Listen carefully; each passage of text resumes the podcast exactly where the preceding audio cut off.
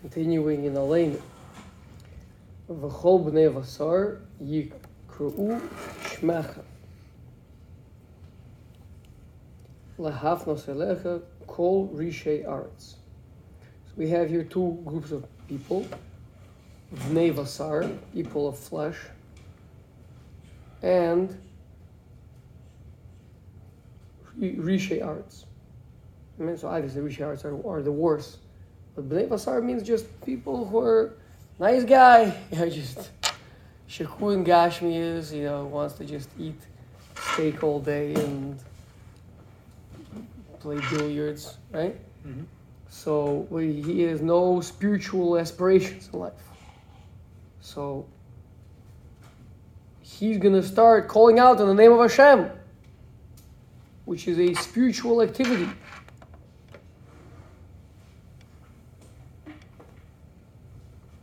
Right? And the Rishoyim, bad guys, what are they going to do? Lahafnos elachna. Lahafnos means to turn around. So they're going to turn around, they're going to change their ways. They're going to turn around towards you. Instead of going away from you with their evil ways, they're going to turn towards you. Continuing. Yakiru v'yedu kol yoshvi sevel kilachat yichra kol berech v'sishava kol ashom. So this is all talking about goyim. Kol yoshvi sevel, all inhabitants of the planet are what? They're in the number one. Recognize that Kilachat Yechra Kol Berach. Now we spoke about this before. Bowing down has to do with subjugation, has to do with serving, right? Praying or whatever, right? Whereas Tishava Kol Lashon means they're going to be connected. Shvua is when you connect two things. You say, the same way that Hashem is true, so too, I will not, like Yosef Asar says, right? Hi Paro, I swear by Paro's life that if the following happens, right? So it means you connect the event of whether he is or is not going to let the Shvatim out of jail with Paro's life, right? So here, they're going to be vowing with Hashem's name, means that Hashem is going to be the source of truth, and it'll be connected and integral in their lives. Lefanecha Hashem Elokeinu yichru'u v'yipolu v'lichvod shimcha yikar yiteinu. As you recall, we did a similar thing in the previous paragraph about ourselves when we were describing what we have to be grateful for Hashem. We said, Vanachnu korim umishtachavim umodim. Three languages. Korim is we kneel, which means to make ourselves smaller, but we still there's what here. Mishtachavim, flat on the ground, negation. And modim is to give over to Hashem and acknowledge this from Hashem. So same thing over here. They will. Yichru, they will kneel, that's to diminish oneself partially, but there's still what there. Vayiplu, they'll fall on their face and be nothing. V'lichvat shimcha yikar yiteinu. Notice, unbelievable thing we're saying is that the goyim la'asid lavo, after the coming of Mashiach, with the revelation of Hashem, the goyim will be on the level that we're at today. We are right now. Korim umishtachavim umodim, and they will be yichru v'yipolu v'lichvod shimcha yikar yitenu. Well, at least their connection, their relationship to God, but not necessarily God's relationship to them. Okay, true.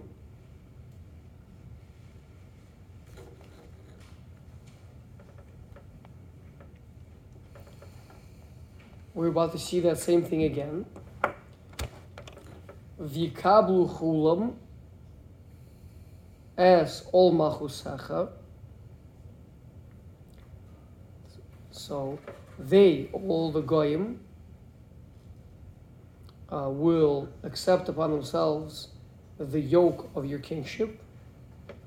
V'simloch aleihem meira l'olam va'ed, and you will rule over them forever and ever.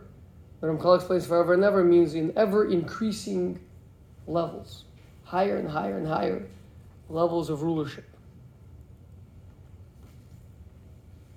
So again, today we are the ones that have the all Malchus Shamayim upon us. In the future, they will accept it as well.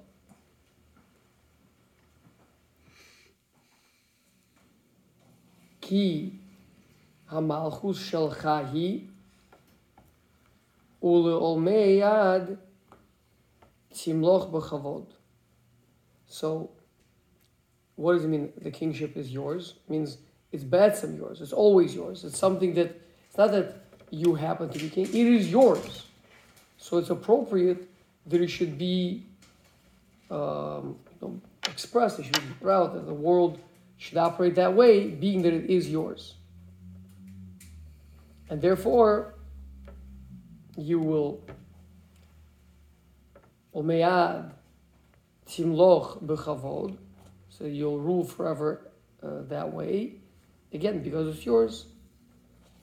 And through what will Hashem will rule? So some kings rule through fear.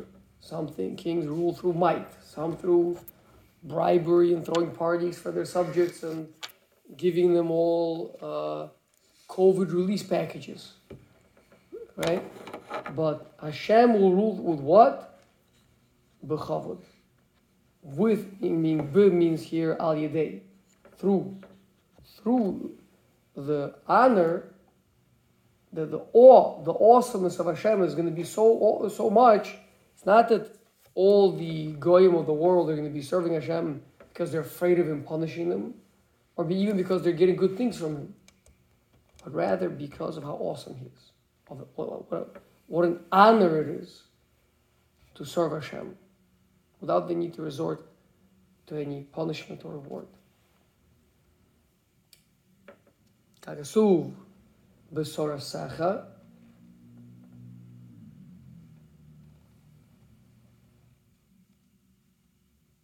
Now we're about to, the Ramchal says in the subsequent words that we're about to read, say we should focus on the being prepared to accept the all Malchus Shamayim, to bring upon ourselves the yoke of heavenly kingship, to the point that if need be, we will be prepared to give up our lives for it.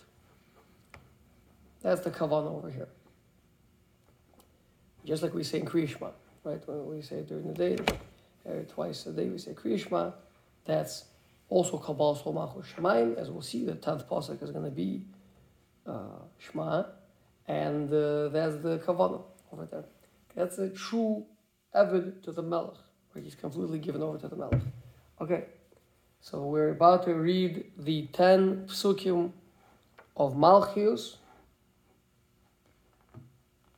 And of course it's 10 because it's the full 10, means like the world was created with 10 utterances, and 10 means that it's the full thing. You see that it's absolutely this way. 10 Psukim saying this means that it definitely is that way in every regard, and we'll see there's going to be the same pattern every time, as far as the Makor for the Psukim is going to be 3 from the Torah, 3 from Ksuvim, 3 from Neviim, and then 1 more from the Torah. That's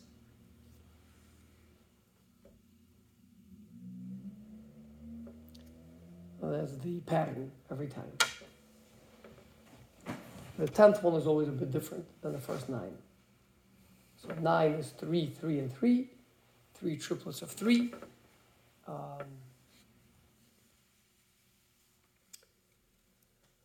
Not so different from the blowing of the shofar, which is 3 sets of 3.